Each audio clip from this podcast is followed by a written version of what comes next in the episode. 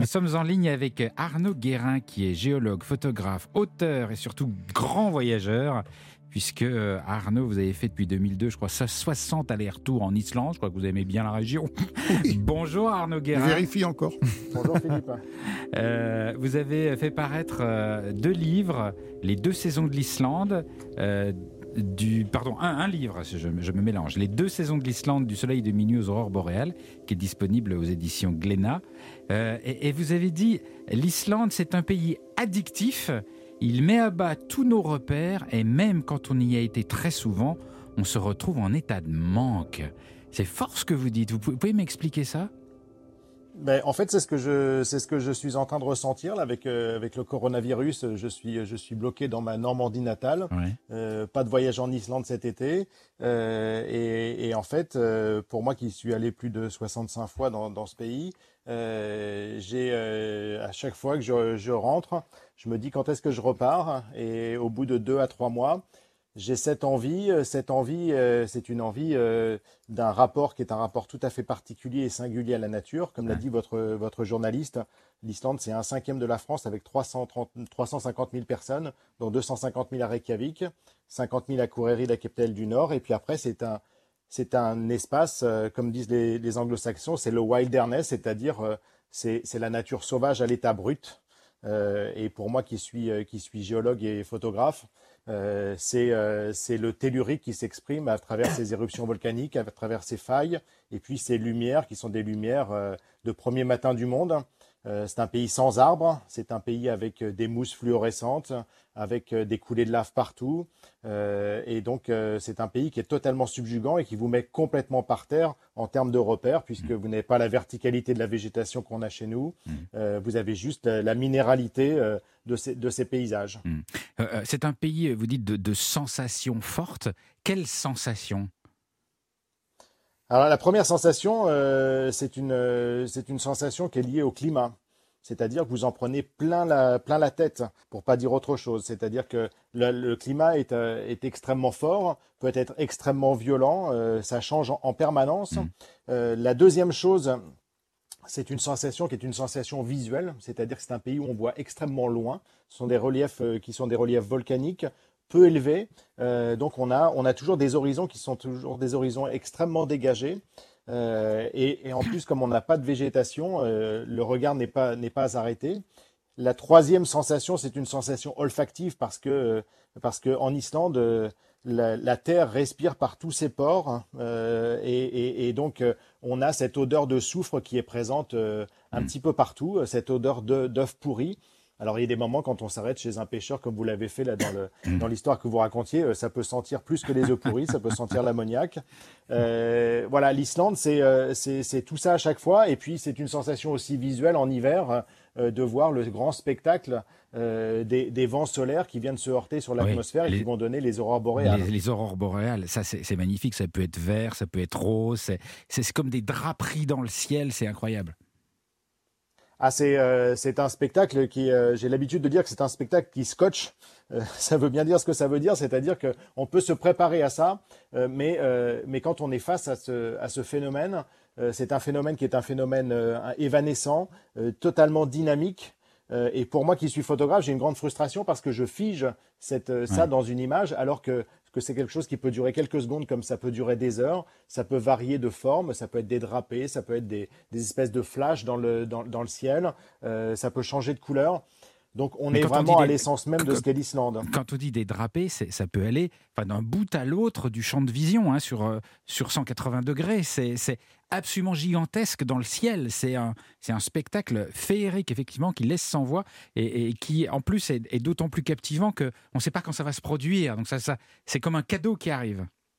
Exactement, et, on sait, on sait absolument pas euh, l'échelle, euh, l'échelle que ça peut que ça peut prendre. Ça, peut débuter de manière extrêmement ténue, et puis d'un seul coup, ça explose, et, et, et vous savez pas, euh, vous, ça vous remet à votre échelle d'être humain, c'est-à-dire une toute petite poussière posée sur un sur un petit bout de caillou qui s'appelle l'Islande, là, à regarder le, vent solaire qui a mis entre deux, deux jours et, trois jours à arriver euh, dans, la, dans la haute atmosphère de notre planète et à exciter ces atomes qui vont émettre de, de la lumière et qui vont, qui vont donner ce, ce phénomène. Et, l'Islande, c'est des paysages très contrastés. Il y a des glaciers qui sont, qui sont gigantesques. Et il faut savoir, pour, pour, juste pour la petite info, que sous les glaciers, il y a des volcans.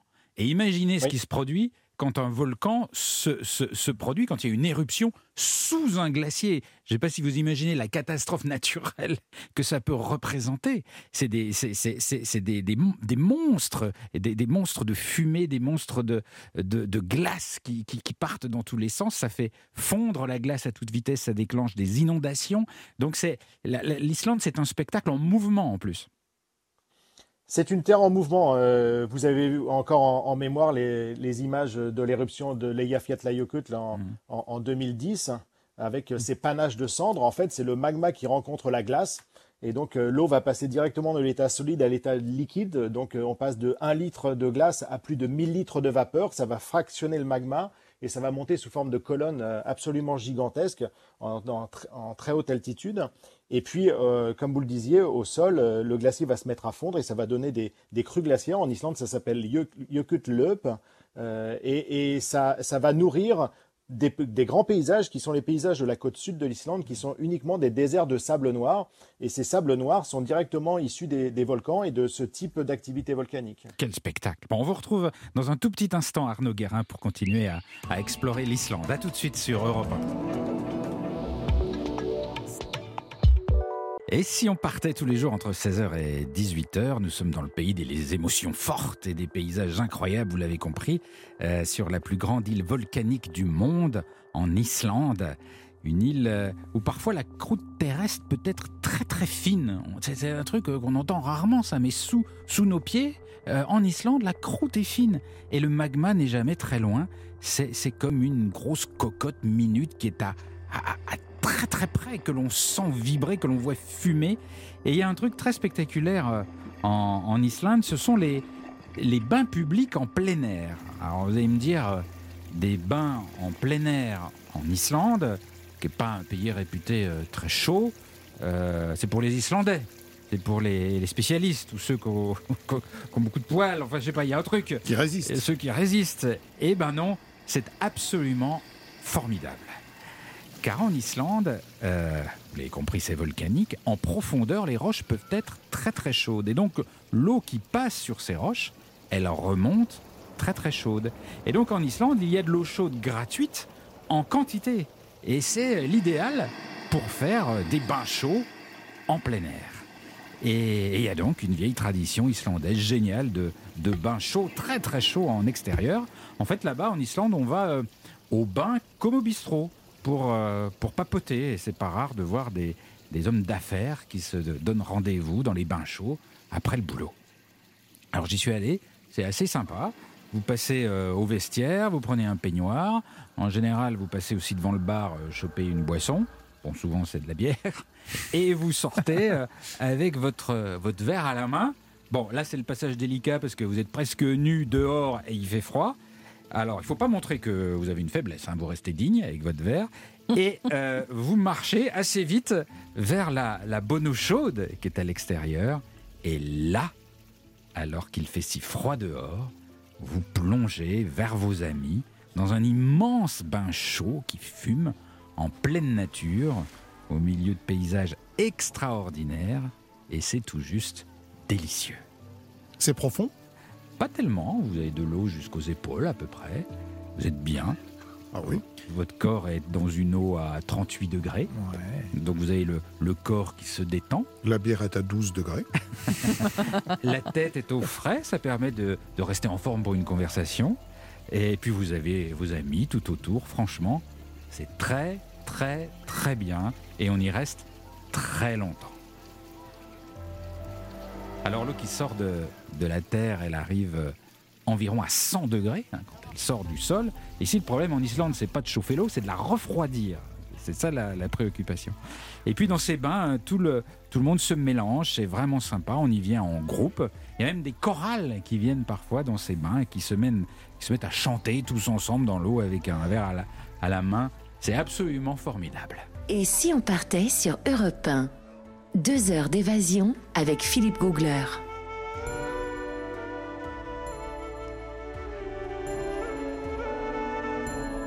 Arnaud Guérin, vous êtes euh, géologue, photographe, auteur et grand amoureux de, l'Islande. Vous avez pris ces bains délicieux, j'imagine. Ah ça, ça fait vraiment partie de, j'allais dire, de l'entrée en matière quand on arrive en Islande. Hein. Euh, juste à côté de l'aéroport, il y a un endroit qui s'appelle le Blue Lagoon, là où vous pouvez euh, vous baigner directement. Mais je vous conseille, ça c'est un endroit très touristique, je vous conseille plutôt d'aller dans les, dans les piscines de, chaque quartier de Reykjavik ou de vous arrêter dans, dans les villages quand vous voyagez en Islande. Euh, il y a des moments où vous pouvez même vous arrêter dans la nature. Il y a des piscines qui existent au milieu de nulle part. Mhm. Euh, vous mettez juste le doigt dans l'eau pour savoir si c'est suffisamment froid. Comme vous le disiez, le problème c'est pas de savoir si c'est plutôt de refroidir l'eau. Mhm. Euh, et, là, d'un seul coup, ça devient ça devient délicieux et ça devient d'autant plus délicieux quand vous le faites en hiver, mhm. parce qu'en hiver il fait noir. L'Islande, c'est vraiment un pays à deux saisons avec un été extrêmement extrêmement fort, extrêmement court, et puis un hiver euh, très long euh, avec, euh, avec la présence de la nuit. Et, là, quand vous partez, vous partez avec des amis islandais, vous êtes dans la neige, vous enlevez rapidement vos vêtements, vous plongez dans cette eau chaude, et puis d'un seul coup, eh bien, vous pouvez avoir la chance de, de, voir les aurores boréales. Ah et ça, c'est vraiment un spectacle qui est unique au monde, puisque vous sentez l'activité tellurique de la planète qui chauffe l'eau dans laquelle vous êtes, et, et vous regardez euh, un des, grands spectacles astronomiques, c'est-à-dire euh, voilà la conséquence du vent solaire sur notre atmosphère. Euh, c'est totalement enchanteur. C'est magique. Olivier Est-ce que les, Islandais utilisent cette géothermie? Parce que c'est, comme vous le disiez, c'est de l'énergie gratuite à profusion. Est-ce qu'ils l'utilisent comme il se doit, justement On n'a pas besoin de chauffe-eau à la maison Bien sûr, si, si l'électricité pouvait s'exporter, l'Islande serait un émirat énergétique. Euh, puisque puisqu'on utilise cette géothermie partout. Euh, quand vous arrivez à côté de l'aéroport, il y a des centrales géothermiques.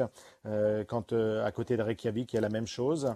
Et, et, donc, on a un problème en Islande, c'est qu'on a trop d'énergie. on est obligé de faire venir de l'industrie lourde, en particulier des fonderies d'aluminium. C'est pas très écologique pour utiliser cette énergie. Le jour où on saura exporter l'électricité, l'Islande changera complètement de statut grâce à cette activité tellurique de la planète. Ah oui, c'est dingue. Très écologique en plus. Ah ben, Très écologique. Totalement écologique. Euh, alors, il y, a quelque chose d'autre en Irlande, en, pardon, en, Islande, à une lettre près, pardon. On n'est pas si loin. Hein. quelque chose qui me fascine en Islande, c'est que c'est un pays voilà, très, très développé, ou euh, voilà, de, plutôt de, de religion euh, protestante. et puis, les gens là-bas croient aux lutins et aux elfes. Alors quand on dit ça, on dit c'est pas possible, mais c'est très courant. J'ai rencontré quelqu'un qui construisait sa maison en Islande et qui disait ah non mais là dans ce coin du terrain je vais rien construire parce qu'il y a des elfes, je vais pas les déranger. Et, il me disait ça très sérieusement et c'est un truc que j'ai du mal à m'expliquer ça. Vous l'avez rencontré? En fait, en Islande, il y, a, un vieux fond de paganisme. Euh, les Islandais sont des gens très, très particuliers, très pragmatiques. Euh, en juin de l'an 1000, ils ont voté dans la vallée du Parlement, qui est un grand effondrement tectonique en plein milieu du pays, de devenir, euh, de devenir chrétiens. mais ils n'ont jamais oublié leurs anciens dieux. Ils ont jeté les, les, idoles dans, une chute d'eau qui est dans le nord du pays, qui s'appelle Godaphos, la chute des dieux. mais ils ont gardé toujours ce, vieux fond euh, qui leur permet de pouvoir vivre avec, euh, en confrontation permanente avec la nature. Euh, que ce soit avec les volcans, l'activité volcanique, vous l'avez dit, une éruption en moyenne tous les 5 ans, ça, change votre vie à chaque fois et ça peut remettre en question votre vie. Et puis au quotidien, le, climat. Donc, et, en Islande, on a, on a vraiment un monde qui est un monde parallèle un monde invisible qui est peuplé d'elfes, de trolls, euh, de, fantômes. Euh, et tout ça, euh, c'est extrêmement sérieux. On, peut, on peut en rigoler comme ça, mais, mais pour les Islandais, c'est extrêmement sérieux. Quand on construit une route, on fait passer des gens qui, qui savent et, et, on, et, on, dévie la route s'il il y a des elfes qui, qui, vivent là. Les elfes sont plutôt des, des, personnages qui sont des personnages bénéfiques. et puis il y a les trolls dans le paysage. Vous avez des, des, des, rochers qui prennent des, formes un petit peu fantasmagoriques. et et, ça, euh, on dit que ce sont des, trolls qui euh, ont été pétrifiés par la lumière, puisque les, trolls sont des organismes de la, de la nuit, et s'ils sont touchés par un rayon de lumière, ils sont pétrifiés. Donc tout ça, ça fait partie de, cette, de, cette, de cet imaginaire islandais qui est un imaginaire extrêmement riche. Mais comment est-ce qu'on sait s'il y, a des, euh, s'il y a des elfes à un endroit ou pas? Comment on les détecte? Alors en fait, euh, il y, y, a des gens qui savent, euh, comme, euh, comme vous pourriez aller voir un prêtre chez vous, il y a des gens qui, qui, sont en connexion avec le monde invisible et qui vont vous dire, eh bien écoutez, à cet endroit-là, il faut plutôt le laisser tranquille. Parce que si on les fâche, votre maison à cet endroit-là. Qu'est-ce qui se passe si on fâche un elfe? Alors en fait, euh, les, elfes ont le, pouvoir de pouvoir euh, rentrer dans votre, dans votre vie et, par exemple dans un, dans un village en Islande, en Islande tout le monde se connaît, il n'y a pas d'anonymat. Et, si dans un village en Islande on, a, on voit quelqu'un qui, qui, est plutôt très beau, euh, avec, des, avec des manières et qui manie très bien la langue, on s'en méfie toujours parce que ça peut être un elfe qui, qui, se balade et les elfes, même s'ils sont plutôt bénéfiques, ils peuvent euh, ils peuvent se fâcher et ils peuvent remettre en question euh, votre vie sur le territoire. Donc, euh, donc c'est toujours quelque chose à, géométrie variable et on prend toujours en considération voilà, la, respiration de la nature, la respiration de la terre. Et, et, en fait, ces créatures ne sont que l'expression de ça. Merci beaucoup. Mm. Vous restez avec nous, Arnaud Guérin, pour continuer à nous faire vivre l'Islande. Vous le faites merveilleusement. On se retrouve dans, dans quelques instants, juste après avoir écouté Avamax, Kings and Queens. Europe 1, Philippe Googler. Et si on partait sur Europe 1, nous sommes en Islande jusqu'à 18h. Et euh, Nathalie, vous, à Marseille, ce qui vous intéresse, c'est les pétomanes, et en Islande, ce sont les morues. Oui, alors les, les, morues, euh, les morues islandaises, hein, c'est pas les mêmes que chez nous, elles ont pas de mini-jupe, hein, je vous le dis tout de suite. Bon, alors trêve de plaisanterie, oui, c'est, ça c'est fait. On parle souvent du rapport qu'entretiennent les, les Portugais avec la morue, mais celui des Islandais est pas mal non plus, vous ah allez voir. Parce que la morue, aux yeux des Islandais, c'est pas seulement de la nourriture, hein, c'est une question économique. C'est l'une des industries de pêche les plus efficaces et les plus rentables au monde, avec des exportations qui frôlent les 2 milliards de dollars par an. Hein. Donc l'industrie de la pêche, c'est de très loin la principale pourvoyeuse de richesses du pays. Et d'ailleurs, sur les marchés internationaux, il faut savoir qu'une morue sur trois elle est islandaise. Et si l'Islande est devenue l'un des derniers sanctuaires, si je puis dire, de la morue, ce n'est pas par hasard. Elle s'est battue pour en arriver là. Et c'est une lutte qui commence dès que l'Islande devient indépendante du Danemark en 1944. La morue, c'est une pêche, enfin, c'est ancestral en Islande. Ah oui, Absolument, parce que dès le Xe siècle, eh bien, l'activité commerciale autour de la morue, c'était une des principales en Europe, notamment à cause du christianisme, parce que le christianisme interdisait la consommation d'animaux terrestres pendant environ la moitié de l'année, et puis la morue, une fois salée ou séchée, bah, ça se conserve plus longtemps, et puis ça a surtout meilleur goût que le hareng et la chair de baleine, hein, par exemple. Et donc l'intérêt pour la morue n'a pas diminué, et des luttes pour cette ressource se sont produites plusieurs fois dans l'histoire. Donc les eaux autour de l'Islande, elles sont parmi les plus poissonneuses. Et dès le XIIIe siècle, les marins anglais venaient y pêcher. Et les Bretons aussi. Mais enfin, ça, c'est un petit peu plus tard. Vous savez, vous vous rappelez sans doute du roman euh, célèbre de Pierre Loti, hein, Les pêcheurs d'Islande, paru en 1886, qui parle de ces marins de Paimpol. Et d'ailleurs, on surnommait l'équipage de ces bateaux euh, bretons les Islandais, du mousse au capitaine. C'était un métier très éprouvant physiquement. Il y avait le froid, il y avait très peu de sommeil, il y avait des troubles de la vision parce que il y a une lumière incessante du soleil islandais pendant l'été, un climat glacial en hiver, une malnutrition à bord et puis des cadences infernales avec des journées de 15 à 16 heures de pêche. C'était, euh, c'était une pêche incroyablement difficile. Oui, et puis côté islandais aussi, c'est un petit peu la même chose, hein, parce que les Islandais, avant leur indépendance, ils étaient très pauvres. Hein, donc encore une fois, la seule richesse, c'était la pêche. Les hommes partaient en mer, les femmes les attendaient. Hein. c'est d'ailleurs pour ça que c'est une société fortement matriarcale.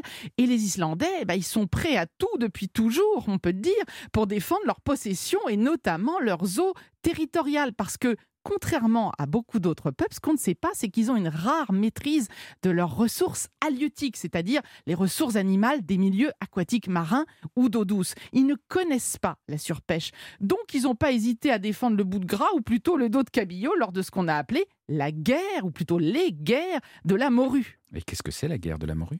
Alors en anglais, on dit Code War, parce que code, ça, signifie euh, cabillaud, hein, morue.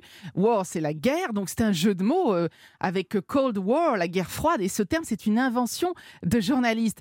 Et en réalité, c'est une guerre, on peut le dire, des eaux territoriale. Il y a eu trois grands conflits entre 1958 et 1975 surtout avec les Anglais qui s'aventuraient trop près des eaux territoriales islandaises. Donc en 1972, bah, les Islandais ils ont décidé d'étendre leur zone de pêche exclusive. Et puis euh, bah, il y a eu des accords, mais il y a eu surtout euh, beaucoup de conflits. Par exemple, on sait que les gardes-côtes islandais, ils n'ont pas hésité à cisailler les filets des chalutiers avec un outil nommé une tondeuse qu'on a conservé ensuite au musée national.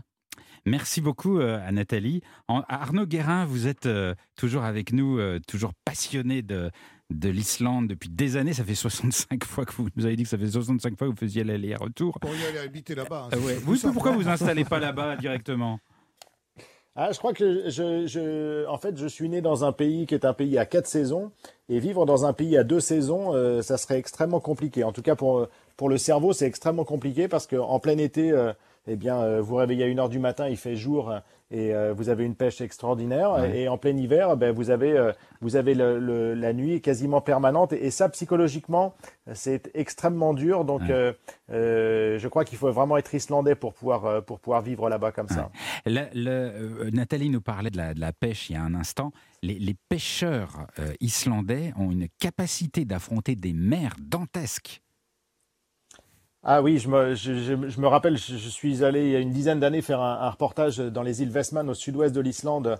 Euh, on pêchait pas la morue, mais le, le caplan en plein hiver. Hmm. Euh, on a appareillé alors qu'il y avait 80 nœuds de vent. 80 nœuds de vent. 80 nœuds, ça, oui, ça fait combien en kilomètre heure Ça va faire 120, bah, Ça fait Un 100, 150 km en de vent, c'est-à-dire que chez nous, le préfet euh, caserne tout le, tout le monde euh, chez soi et, euh, et, et, et, simplement pour les Islandais, c'était le départ en pêche il y avait entre 15 et 17 mètres de creux.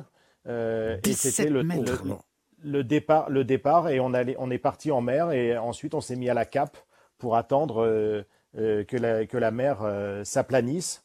Et, ensuite, on a commencé à pêcher. et c'est une véritable industrie. Il faut voir que sur ces bateaux, qu'on appelle des seineurs, le filet entoure le banc de poissons. Et, et à chaque trait de seine, on remontait 500 tonnes de poissons. c'est totalement inimaginable euh, on pompe le poisson dans le filet, euh, et donc euh, on imagine les moyens humains et, l'espèce de, paradoxe qu'il y a à pomper autant de poissons pour là c'était pour faire de la farine pour alimenter les poissons d'élevage. Donc, donc les, Islandais peuvent être totalement vertueux en termes d'environnement, comme comme ils peuvent aussi avoir des techniques qui sont des techniques qui sont des techniques de prédation qui sont extrêmement fortes. Mhm. Heureusement, il y a un système de quotas qui permet de gérer, gérer les stocks de manière assez, assez bonne euh, en Islande. Merci beaucoup Arnaud Guérin. On parlerait de l'Islande pendant des heures avec vous. Ah, moi j'ai mal de mer maintenant. Merci à vous. Il faut un petit remontant. Merci beaucoup. Et puis euh, je... rappelle que vous êtes à l'origine d'un livre qui s'appelle, excusez-moi, j'ai perdu mon papier, je suis désolé. Les, deux, saisons, de l'Islande. Aux éditions Glénat. Voilà, parfait. Merci beaucoup. Excusez-moi, parce que je vous ai tellement écouté, j'ai perdu mes papiers. Euh, je, vous souhaite, euh, je vous souhaite encore de beaux voyages en Islande, parce que c'est un pays absolument merveilleux.